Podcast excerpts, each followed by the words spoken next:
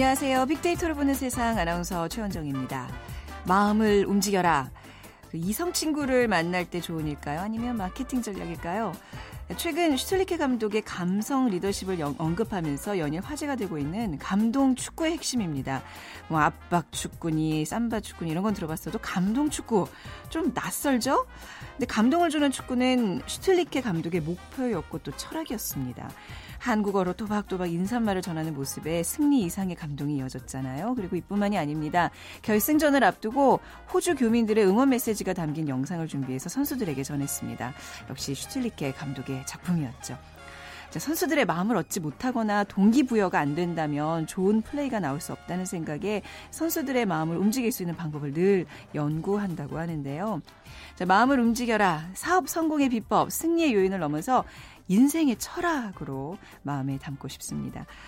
자, 오늘 빅데이터로 보는 세상, 빅데이터는 승부사에서 축구 얘기 더 자세히 들어보고요. 트렌드 차이나 중국이 보인다가 준비되어 있습니다. 방송 들으시면서 궁금하신 점들 또 하고 싶은 얘기는요. 휴대전화 문자 메시지 지역번호 샵9730, 샵9730으로 보내주시면 짧은 글은 50원, 긴 글은 100원의 정보 이용료가 부과됩니다. 또 콩 게시판을 통해서도 많은 사연 부탁드립니다.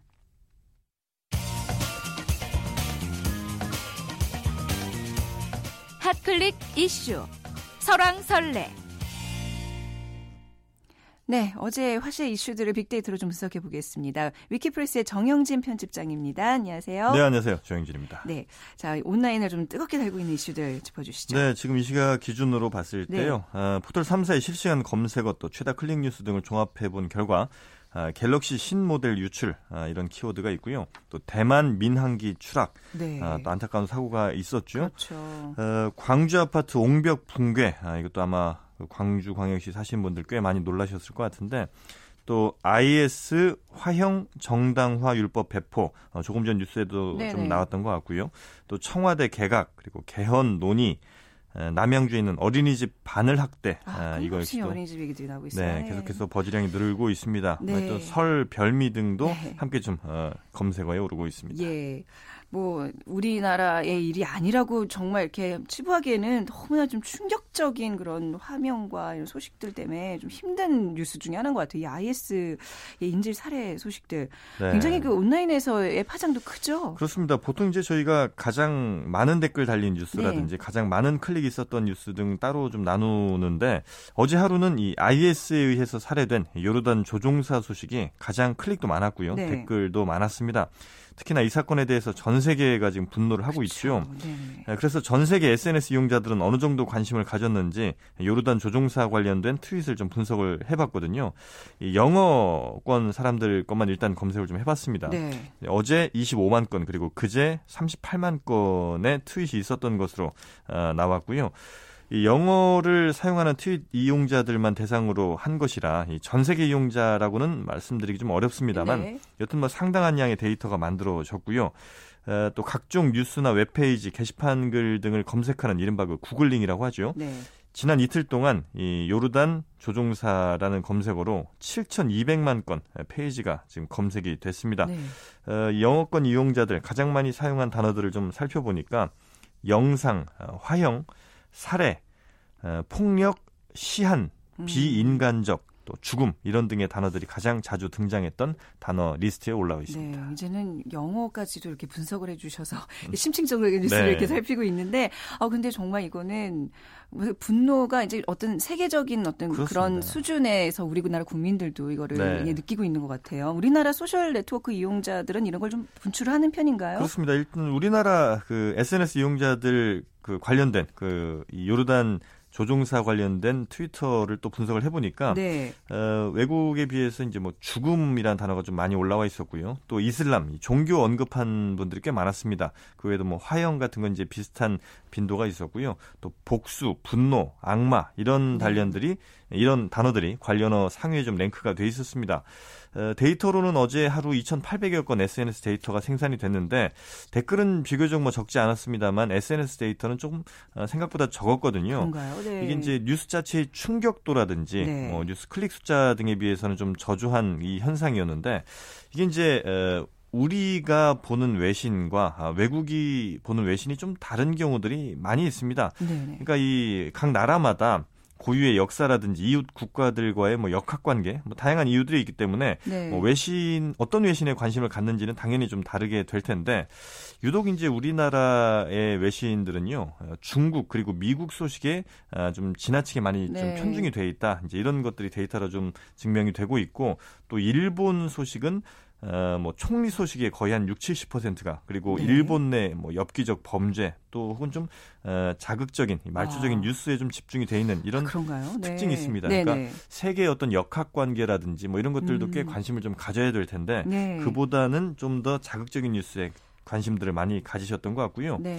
또 우리 언론에서 외신 다루는 비중도 그러니까 뉴스 전체에서 외신을 다루는 비중도 계산을 해봤는데 네. 언론사별로 차이는 있습니다만 대략 한 7에서 9% 그러니까 전체 뉴스 중에 외신이 7에서 9% 정도 수준이거든요.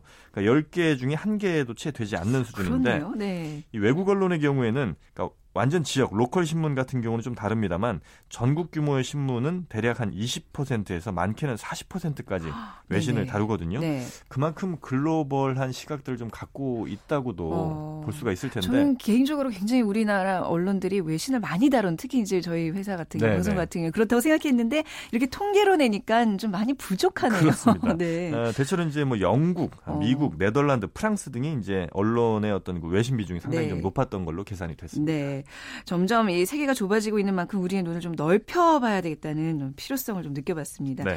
자, 어제 새정치민주연합 우윤근 원내대표가 이제 개헌 카드를 꺼내들면서 어, 정치권은 물론이고 내심도 좀 상당히 동의하고 있다면서요. 그렇습니다. 뭐 원내대표 교섭단체 대표연설에서 이제 개헌안을 만들어서 내년 총선 때 국민투표하자 이렇게 이제 제안을 했는데 네. 그러면서 사실 이제 은근히 연기만 좀 피워지던 개헌 논의가 이번 기회에 좀 본격적으로 논의될지도 상당한 관심사항으로 떠올랐죠. 네. 일단 그 관련 뉴스에 달린 댓글 보니까 총 만 천여 건 그리고 SNS 데이터 또 정치 관련 게시판 등 합쳐서 만 칠천여 건의 이 개헌 관련 데이터가 수집이 됐고요. 그래서 과연 어, 이 개헌에 대해서 어떻게 생각들을 하시는지 이 찬반 음. 비율들 긍정적 부정적 비율들 좀 살펴봤는데 네. 먼저 긍정적 반응으로 본 어, 저희가 데이터는 어떤 단어들이 포함이 돼 있었냐면 뭐 적당, 네. 또 시기 적절, 분권형 대통령, 권력 분산, 어, 도약, 새롭다, 뭐 개선, 기대, 필요하다 이런 등의 단어가 포함된 데이터는 저희가 긍정적으로 봤고요. 네. 반면에 뭐 위험한, 외면, 개헌 타령, 뭐 빨갱이, 네. 불가능, 고통, 실패 네. 이런 등의 단어가 포함된 건 부정적 데이터로 봤습니다. 네. 긍정 대 부정의 비율 4대 6 이렇게 나왔고요. 어, 보통 그 부정적 의견이 보통 SNS라든지 온라인에서 이제 많이 올라오는데 그런 것을 고려해 본다면 네. 꽤 긍정적 비율이 좀 높은 음, 편이지만 네. 또 하나 변수는 뭐냐면 SNS상에서는 대체로 좀 진보적인 목소리가 그렇죠, 높거든요. 네네. 그건 이제 다시 말씀드리면 현 야당 에 조금 더 우호적인 메시지가 그렇죠. 아무래도 네네. 여당보다 좀 높은 편인데 네.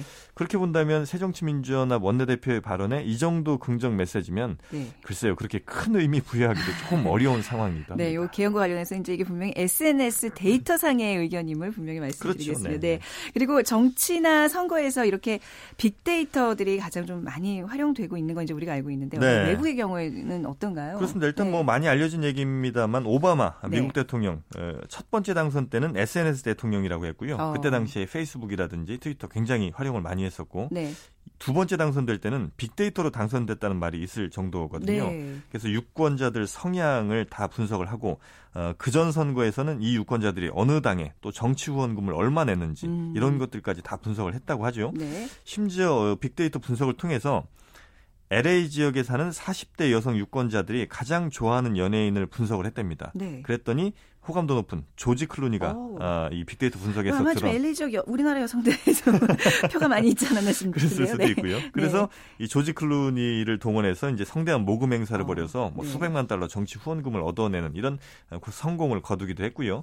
어, 최근의 사례도 보면 일본 중의원 선거가 작년 12월에 있었는데 어, 야후재팬에서 네. 선거 결과 이전 선거 결과와 뭐 각 정당별 득표 등을 막 추정을 해서 어, 대략 95.75%의 정확도 예측을 했습니다. 그 정도라면 어, 어느 여론조사보다 훨씬 더 높은 어, 네. 어, 수준이거든요. 그러니까 이런 것들이 앞으로도 우리나라에서도 상당히 많이 좀 우리나라 적용. 총선 대선에도 충분히 그러니까 적용이 될 수 있죠. 2016년 이제 총선이 네, 네. 있고요. 대체로 이 빅데이터는 큰 선거에 더 강하거든요. 어, 그러니까 총선과 뭐 대선 이럴 때 네. 아마도 빅데이터 활용하시는 정치인들이 훨씬 그렇죠. 더 어, 늘어나지 않을까 싶습니다. 또 빅데이터의 활약도 기대해 보겠습니다. 네. 네. 오늘 말씀 감사합니다. 네, 감사합니다. 지금까지 핫클릭 이슈 설왕설래 위키프레스의 정영진 편집장과 함께했습니다.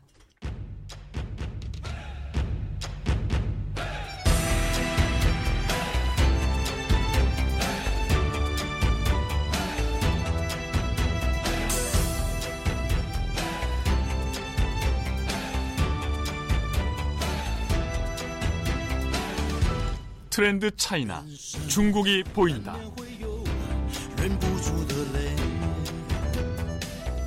트렌드 차이나 중국이 보인다. 경상대학교 중국통상학과 곽복선 교수와 함께하겠습니다. 교수님 어서 오십시오. 네, 안녕하세요. 네, 이제 저희가 지난주에 중국의 아동 유아 관련 소비 트렌드 알아봤잖아요. 예, 예. 지난주 얘기 좀 간단히 좀 정리 좀 해볼까요?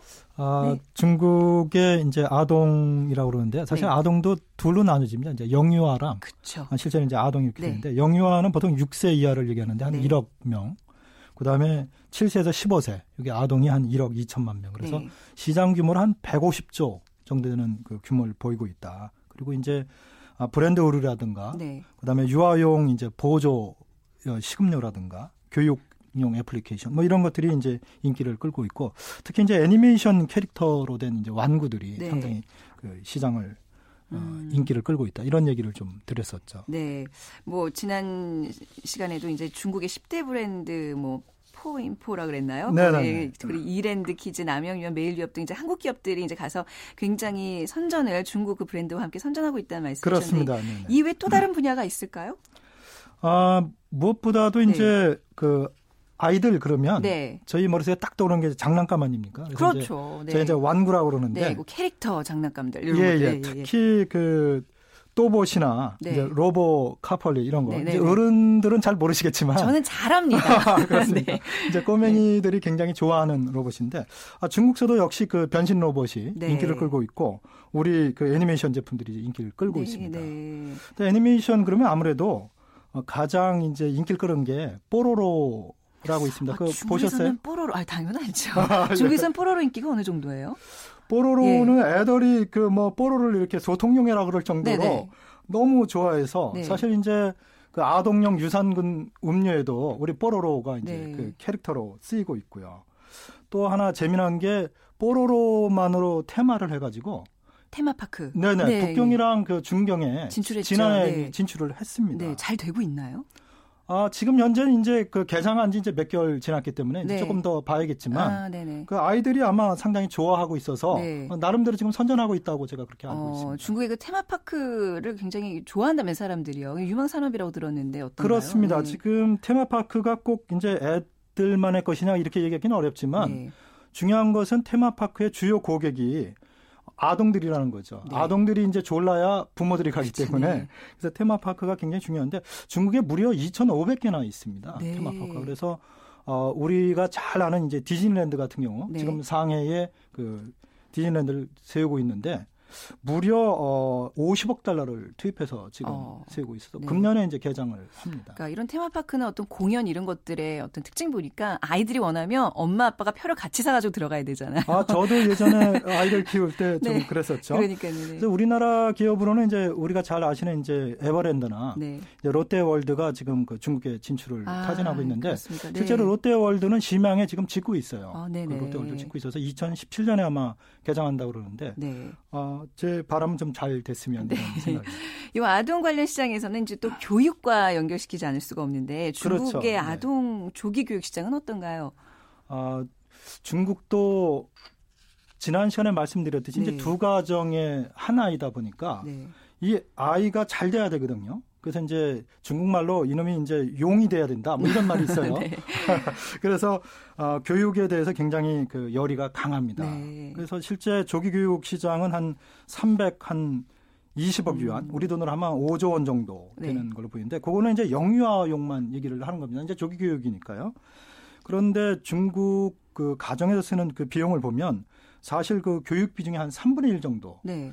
어, 우리나라 돈으로 하면 20만 원 정도를 매달 그 유아 교육에 쓰고 있어서 어, 꽤 높은 예 실제로 우리나라로 네. 볼 때도 그렇게 비슷하지 네. 않나요? 네네네 네, 네. 그렇습니다. 네. 물론 이게 이제 데이터가 어, 북경, 상해, 그쵸, 광주 같은 이제 대도시 때문에 예, 네. 네. 교육 시장은 이제 연령별로도 좀 다양하게 좀 달, 갈릴 것 같아요. 그렇습니다. 네. 네 교육 시장에는 이제 방금 말씀드린 대로 네. 이제 6세 이하 네. 이제 조기 교육 시장이 있고 이제 7세에서 15세 이런 아동 교육 시장이 있는데 아동 교육은 역시 우리랑 비슷합니다. 이제 영어 교육이 상당히 아무래도, 많이 예. 되고 있고요. 중국 사람들도 사실 영어에 굉장히 목을 매는 이런 음. 상황입니다. 그다음에 이제 입시 대비하는 네. 어, 그런 교육이 있고 그다음에 이제 조금 어린 애들 7살에서 한 10살 정도 이런 애들은 이제 예술 쪽이요. 음악이나 네. 미술 이런 교육도 이제 상당히 많이 시키고 있습니다. 네. 그래서 우리나라 기업으로서는 이제 재능 교육이라든가 네. 뭐 많이 들어보셨죠? 예, 예. 대교라든가 뭐 튼튼 영어라든가 네. 이런 기업들이 이제 진출해서 어. 어 중국 시장을 개척해 가고 있습니다. 물론 네. 아직은 성공했다 말씀드리기는 어렵고 이제 예. 네네 이제 막 시장을 개척하고 음, 있는 초기 그런 이제 진입 단계라고 보면 되겠군요. 그렇습니다. 네, 네. 근데 이런 사실 교육 시장 또 아동 이런 거는 굉장히 또 의미가 있다고 생각이 드는데 우리나라 네. 그 국내 기업들의 진출 가능성이랄까요? 좀 조심스럽지 네. 않나요? 어, 음. 교육은 아무래도 그, 그 나라의 어떤 교육 정책과 네. 이제 관련이 있어서 그렇죠. 우리가 함부로 이제 할 수 있는 부분은 아니지만 그렇지만 역시 아까 말씀드린 대로 이제 영어 교육이나 이런 네. 것들은 이제 우리가 가르치는 그 방법이 중국 학부모들한테 상당히 많이 끌리는 면이 있습니다. 이제 튼튼 영어나 이런 데 얘기를 들어보면 아, 중국 사람들이 굉장히 관심이 많고 네. 많이 이제 물어보고 있다. 이제 이런 얘기를 해요. 그런데 이제 중요한 것은 이제 우리 그 교육 제품에 대해서 어떻게 이제 브랜드력을 키울 것이냐 이제 이런 것도 있고요. 또 교육 그러니까 좀 생각나는 게 아, 교육과 이제 밀접하게 관계된 게 문구 아닙니까? 그렇죠. 네네. 근데 이제 문구 같은 경우 우리 기업이 의외로 이제 진출을 잘 못하고 있는데 거기 조금 이유가 있습니다. 왜냐하면 예전에 어, 저희가 이름만 들어서 아는 기업인데 뭐 사실 그 기업이 진출을 해서 이 문구점을 차려서 아주 선풍적인 인기를 끌었었어요. 네. 그런데 아, 몇 년 못하고 이제 퇴출을 했는데. 왜 그렇죠? 가장 중요한 게 많이 들어보셨겠습니다만 이제 짝퉁이 번남하면서. 아, 문구에도 짝퉁이 있어요. 아, 그렇습니다. 그래서 완구나 뭐 네. 문구, 의류, 뭐 신발 할 것이 이제 짝퉁이 많은데 어, 중국에 진출하는 우리 기업 입장에서는 이 짝퉁 문제를 어떻게 해결할 것이냐 네. 이게 굉장히 이제 중요한 문제가 되고 있습니다. 그러니까 이게 뭐 단순히 그런 어떤 작은 그런 공산품 위주가 아니라 또큰뭐 가전제품 이런 거에 짝퉁도 굉장히 좀 심각하잖아요. 피해도 심, 어마어마하고요. 예. 그럼요. 심각한데 네. 이제 아동 시장만 놓고 보자면 네, 네. 역시 이제 완구 문구 이런 음. 쪽에 이제 짝퉁이 많고요. 또 네. 이제 신발류나 의류에 네. 많은데 다행히도 저희가 한중 FTA 하면서 네. 거기에 이제 명확하게 아, 지재권 쪽에 대해서 이제 중국 측이 책임을 지겠다 이제 이런 얘기들이 들어가 있어요. 네. 그래서 앞으로 아마 우리 기업들이 어. 지재권 분야에 문제가 생기면 네. 사실 그 소송을 하는 것도 일책입니다. 물론 네. 비용이 많이 드는 면이 있지만 네. 아, 우리 정부에서 이제 지원하는 부분도 있고 또 하나 중요한 것은 이 기업이 적극적으로 대처하고 있다는 게 이제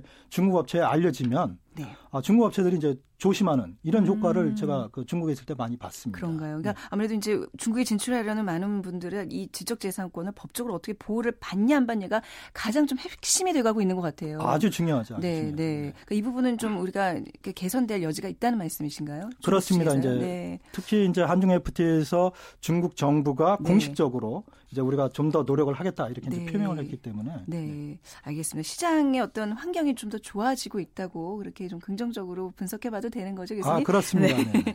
알겠습니다. 지금까지 중국 시장의 핫 이슈와 트렌드 분석해 보는 시간 트렌드 차이나 중국이 보인다 함께 하셨습니다. 오늘 말씀 감사합니다. 네, 감사합니다. 네, 경성대학교 중국통상학과 곽복선 교수였습니다.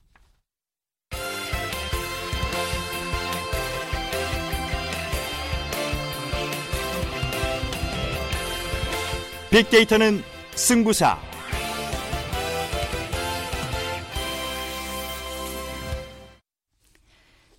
가르는 스포츠 빅데이터의 세계. 자, 오늘 이 시간 기다리신 분들이 좀 많은 것 같아요. 한국스포츠과학기술 포럼 사무총장이신 상명대학교 오일영 교수와 함께 하겠습니다. 안녕하세요. 네, 안녕하십니까. 네. 그 교수님 지난주에 이제 다녀가시고 나서 많은 분들이 저희 게시판에 재미있다. 막 다음 주가 기다려진다 뭐 이런 분들이 있어요. 아마 이제 그 1월 30일 호주 아시안컵 대회의 그 결승전을 이제 기다리는 마음도 컸을 텐데 교수님 그때 아 연장전에서 2대 1로 져서 너무나 안타까웠잖아요. 그렇죠. 예, 우리 선수들도 잘 싸웠다고 보는데 슈틀리케 감독에 대한 기대가 더 컸던 것 같아요. 더 예, 커지고 있고요. 어, 네. 아마 그럴, 그럴 겁니다. 네. 뭐 부임한 지 4개월밖에는 안 됐지만 사실 기대를 많이 안 했었죠. 그래서 15%의 우승 기대감이라고 사실 했었는데 네. 어, 지난 주에는 이제 50대 50의 확률이다. 어, 누가 이길지 모른다. 박빙의 승부다 이렇게 얘기를 했는데 네. 사실 결과론적으로 본다면은 어, 데이터상으로 봐서도 우리 선수들이 우리 한국 팀이 상당히 불리해 있었어요. 그런데 어, 특히 이제 거기에는 이청용 선수라든가 구자철 선수의 음, 부상으로 부상. 인해서 네네. 네. 사실 그 100% 완벽한 엔트리는 아니었거든요. 네. 그럼에도 불구하고 하여튼 좋은 성적을 거둬줬다는 것. 뭐 55년 음. 만에 우승은 못했어도 네. 27년 만에 결승전에 올랐다라는 아. 것. 이거 하나만으로도 네. 상당히 선수들이 최선을 다했다라고 볼 수 있겠는데요. 네. 여하튼 슈틸케 감독이 부임하면서 강조했던 그 이 변화의 어떤 그 시기가 돼야 되겠다라고 했던 주장하고 점유율 축구를 그 구사하겠다라고 했는데 네. 그럴 가능성 또 그런 것이 어, 시전이 가능하겠다라는 것을 점칠 수 있었던 네. 그런 어떤 대회가 아니었나라고 볼수 있습니다. 네. 뭐 조심스럽게 이제 우리 대표팀의 우승을 좀 점쳐보기도 했고 그러는데 저도 이 결승전 그 KBS 명 캐스터 이광용 아나운서랑 같이 봤었거든요. 근데 교수님과 비슷한 어떤 그 분석을 하면서 스코어를 예상했었는데 좀 안타까웠어요. 근데 분명한 거는 어, 호주의 홈그라운드 이점에도 불구하고 우리 선수들이 정말 열심히 뛰었다는 거. 눈빛이 다르다 뭐 이러면서 봤거든요. 그렇습니다. 근데 이제 이런 것들이 우리는 이제 저 같은 사람은 이제 어떤 그런 감성적인 거는 보는데 이게 데이터들로 보면 어떤 차이가 좀 있었을까요? 예, 뭐 데이터 상에서도 좀 이제 차이가 좀 있었긴 있었죠. 네. 그런데 이제 사실 우리보다도 호주가 더 훨씬 더 긴장을 하는 모습이 이제 경기 첫 장면에서도 볼 수가 있었는데요. 네, 네. 어, 그러나 이제 볼 점유율에서 보면은 그 예선 경기에서는 우리가 좀 다소 좀 밀렸죠. 네. 약그 7대 3 정도의 비율로 좀 밀렸었는데 아, 네. 오히려 결승전은 그 47대 53 대등한 경기를 했었거든요. 음, 의지면이라든가 이런 부분에서 우리 선수들이 상당히 앞섰다라고 볼 수 있는데 문제는 사실은 득점률이에요. 네. 예, 득점률이 우리나라가 따져 본다면 좀 한 7.6% 정도밖에 안 됐었고 아. 예, 호주가 16.7%. 그러니까 사실 그 정확한 슈팅까지 이어지는 플레이, 네. 점, 점유율에서 그 슈팅까지 이어지는 플레이가 어, 우리 한국보다는 다소 우세했다. 음. 물론 이제 우리 김진영 골키퍼가 그동안 선전을 하지 않았습니까? 네, 잘 막을, 네, 막았었는데 예, 그런 부분에서 본다면 역시 음. 그 보이지 않는 그 빅데이터의 영향력 이런 부분은 어, 결승전에서도 작용을 했다라고 평가할 수가 있겠죠. 네. 호주와의 어떤 득점률 차이가 많이 났었나요? 어, 그렇죠. 약그 네. 16.7배면 두배 이상 차이가 나거든요. 물론 이제 여섯 경기 전체로 놓고 본다면은 네. 그렇게 큰 차이는 없지만 네. 사실은 이제 결승전 하나로만 놓고 본다면은 네. 그만큼 결정력이 우리보다는 좋았다라고 볼 수 있겠고요. 네. 뭐 호주가 자랑하는 것은 역시 이제 그뭐 어떤 강한 압박 플레이였는데 네. 우리 선수들이 사실은 좀 결승전 거기에 좀 많이 좀, 아니, 좀 흔들렸습니다. 압박이 좀 지나쳐서 거칠더라고요. 그렇죠. 그 네. 그 파울 수만 봐도 우리나라가 한 15개, 그다음에 호주 23개 정도 됐었거든요. 그냥 그만큼 아주 그 특히 수비 지역에서 그 음. 압박이라든가 이 파울이 많았다는 것은 네. 그만큼 아주 우리 선수들을 네. 괴롭혔다라고 볼 수 있겠는데 네. 예 그러나 그것이 사실 전후반 1대1로 다 가지 않았습니까? 네. 예, 그런 정도로 상당히 좀 박빙의 어떤 그 결과를 보여줬는데요. 네. 마지막 체력의 한계라는 점 이런 점에서 음. 좀 우리가 그 호주보다는 또좀 네. 어렵지 않은데 특히 거기 아까 말씀하셨던 홈그라운드 있죠. 있죠, 맞아요. 예, 네. 8만 3천 명이 들어가는 아, 그, 다 노란 관중들밖에 예, 시드니 월드컵 경기장인데 네. 거기에 거의 뭐 아. 뭐한 7만 한 5천이 네. 호주인들을 꽉 찼으니까요. 네. 선수들이 그 받는 압박이라는 건 음. 상당히 음. 클 수밖에 없는 거죠. 사실 지난주에 이제 패하고 나서 준 이제 준우승하고 나서 며칠 동안 축구 얘기들을 다 안 했었어요. 그렇잖아요. 근데 오늘 좀 오랜만에 이제 예, 옛 예. 추억을 되살리듯 좀 수다스러워지고 있습니다. 제가. 예. 자, 뭐 2015 호주 와 아시안컵 대회 호주의 우승으로 끝났는데 이번에도 뭐 많은 데이터들이 생성됐겠죠. 좀 종합적인 평가를 해주신다면요. 예, 그렇습니다. 그 동안은 사실 아시안컵 대회가 네. 그렇게 관심을 받지 못했었던 부분들이 상당히 많았죠. 네. 근데 이번 이제 호주 아시안컵 대회에서는 우선은 이제 흥행에 성공했다라는 점을 들 수가 있어요. 매 경기마다 약 4만 5천 명 정도로 관중이 입장할 정도로 많은 이제 관심 속에서 이루어졌다는 점. 네. 그리고 어느 팀에도 막론하고 이제 세대 교체가 이루어지면서 신구 의 새로운 선수들의 등장. 우리나라 같은 경우에는 이제 이정엽 선수, 김진현 선수가 그렇게 보여졌고요. 네. 또 호주에서 MVP가 됐던 그 로온구 선수 같은 경우도 이제 그런 새로운 어떤 그 과금을 받는 선수로 부각을 했고요. 네. 그다음에 또 중요한 부분이 이제 준비된 팀이 부각이 됐다는 거죠. 네. 예, 호주 같은 경우는 사실 그 브라질 월드컵 때서부터 대표팀 감독이 흔들리지 않고 계속 오지 않았습니까? 네. 결국은 많은 빅데이터를 보유해서 그걸 분석을 통해서 전술에 활용할 수 있는 팀, 음. 즉그 준비된 팀이라고 하는 것이 빅데이터에 대한 활용을 얼만큼 많이 할 수 있는가 네. 그런 양을 감독이 충분히 이해하고 소화할 수 있는가 음. 이런 부분들이 어 차이가 있는데요. 네. 이런 부분들에서 상당히 그 눈에 띄게 그 드러났던 대회라고 이제 평가할 수가 있겠죠. 네, 뭐 다산 슈틸리케 감독 뭐 이런 얘기할 정도 어떤 실용적인 실학 이런 거를 좀 강조했다는 거는 그만큼 빅데이터로 객관적인 정보를 많이 활용했다는 거잖아요, 그죠? 그렇습니다. 네. 그래서 이제 슈틸리케 감독도 이제 뭐그 모든 선수에 대한 것은 객관 제로 상태에서 네. 어, 검토하고 분석하고 평가하겠다라고 네. 한 것도 바로 그쵸. 데이터에 대한 부분을 객관화되어 있는 데이터를 음. 최대한 많이 활용하겠다는 의지거든요. 네. 이번에 슈트레케 감독이 이제 처음 부임하면서 점유율 축구를 강조했었어요. 그런 그렇습니다. 차이가 좀 많이 어떤 그 면에 있어서 발전된 모습을 보였다고 보십니까? 어, 네. 시도 자체는 뭐 네. 상당히 의미가 있다라고 볼수 네. 있겠고요. 또 우리 선수들도 정신적으로는 아 점유율 축구를 해야 되겠다라는 생각을 많이 가졌죠. 그런데 네. 사실 점유율 축구 하면은 두 가지 개념으로 우리가 생각할 수가 있어요. 하나는 이제 그 기존에 우리 한국 선수들이 점유율이 상당히 높았던 이유 중에 하나가 이제 백패스나 이제 횡패스를 통해서 아. 골을 많이 보유했던 네. 그런 약간 소극적인, 소극적인 점유율을 조금 더 가지고 있었는데요. 의미가 좀 낮은. 그렇습니다. 네. 그런데 네. 이제 슈틸리케 감독은 그건 아니다. 아. 점유율은 어떻게 보면 이제 공격적인 그런 어떤 슈팅까지 이어지는 그런 점유율까지 가야 된다. 그래서 네. 실용적이고 그런 어떤 점유율을 가야 된다는 것을 많이 강조를 했었죠. 근데 그런 부분에서 이제 우리가 좀 변화가 있었다는 점 네. 이런 것들이 그 슈틸케 그 감독의 점유율 축구가 어이 아시안컵을 그 필두로 해서 이제 2018 러시아 월드컵까지 잘만 이어진다면은 아마 성공적인 팀의 음. 변화가 이룰 수 있다고 볼 수 있겠습니다. 네. 슈틸리케 감독의 임기가 2018년 러시아 월드컵까지라고 하죠. 뭐 그동안에도 그렇습니다. 이제 많은 국제 대회를 치르겠지만 아무래도 이제 2018 월드컵 아시아 예선전도 이제 곧 치러질 텐데 어떻게 잘 하실까요?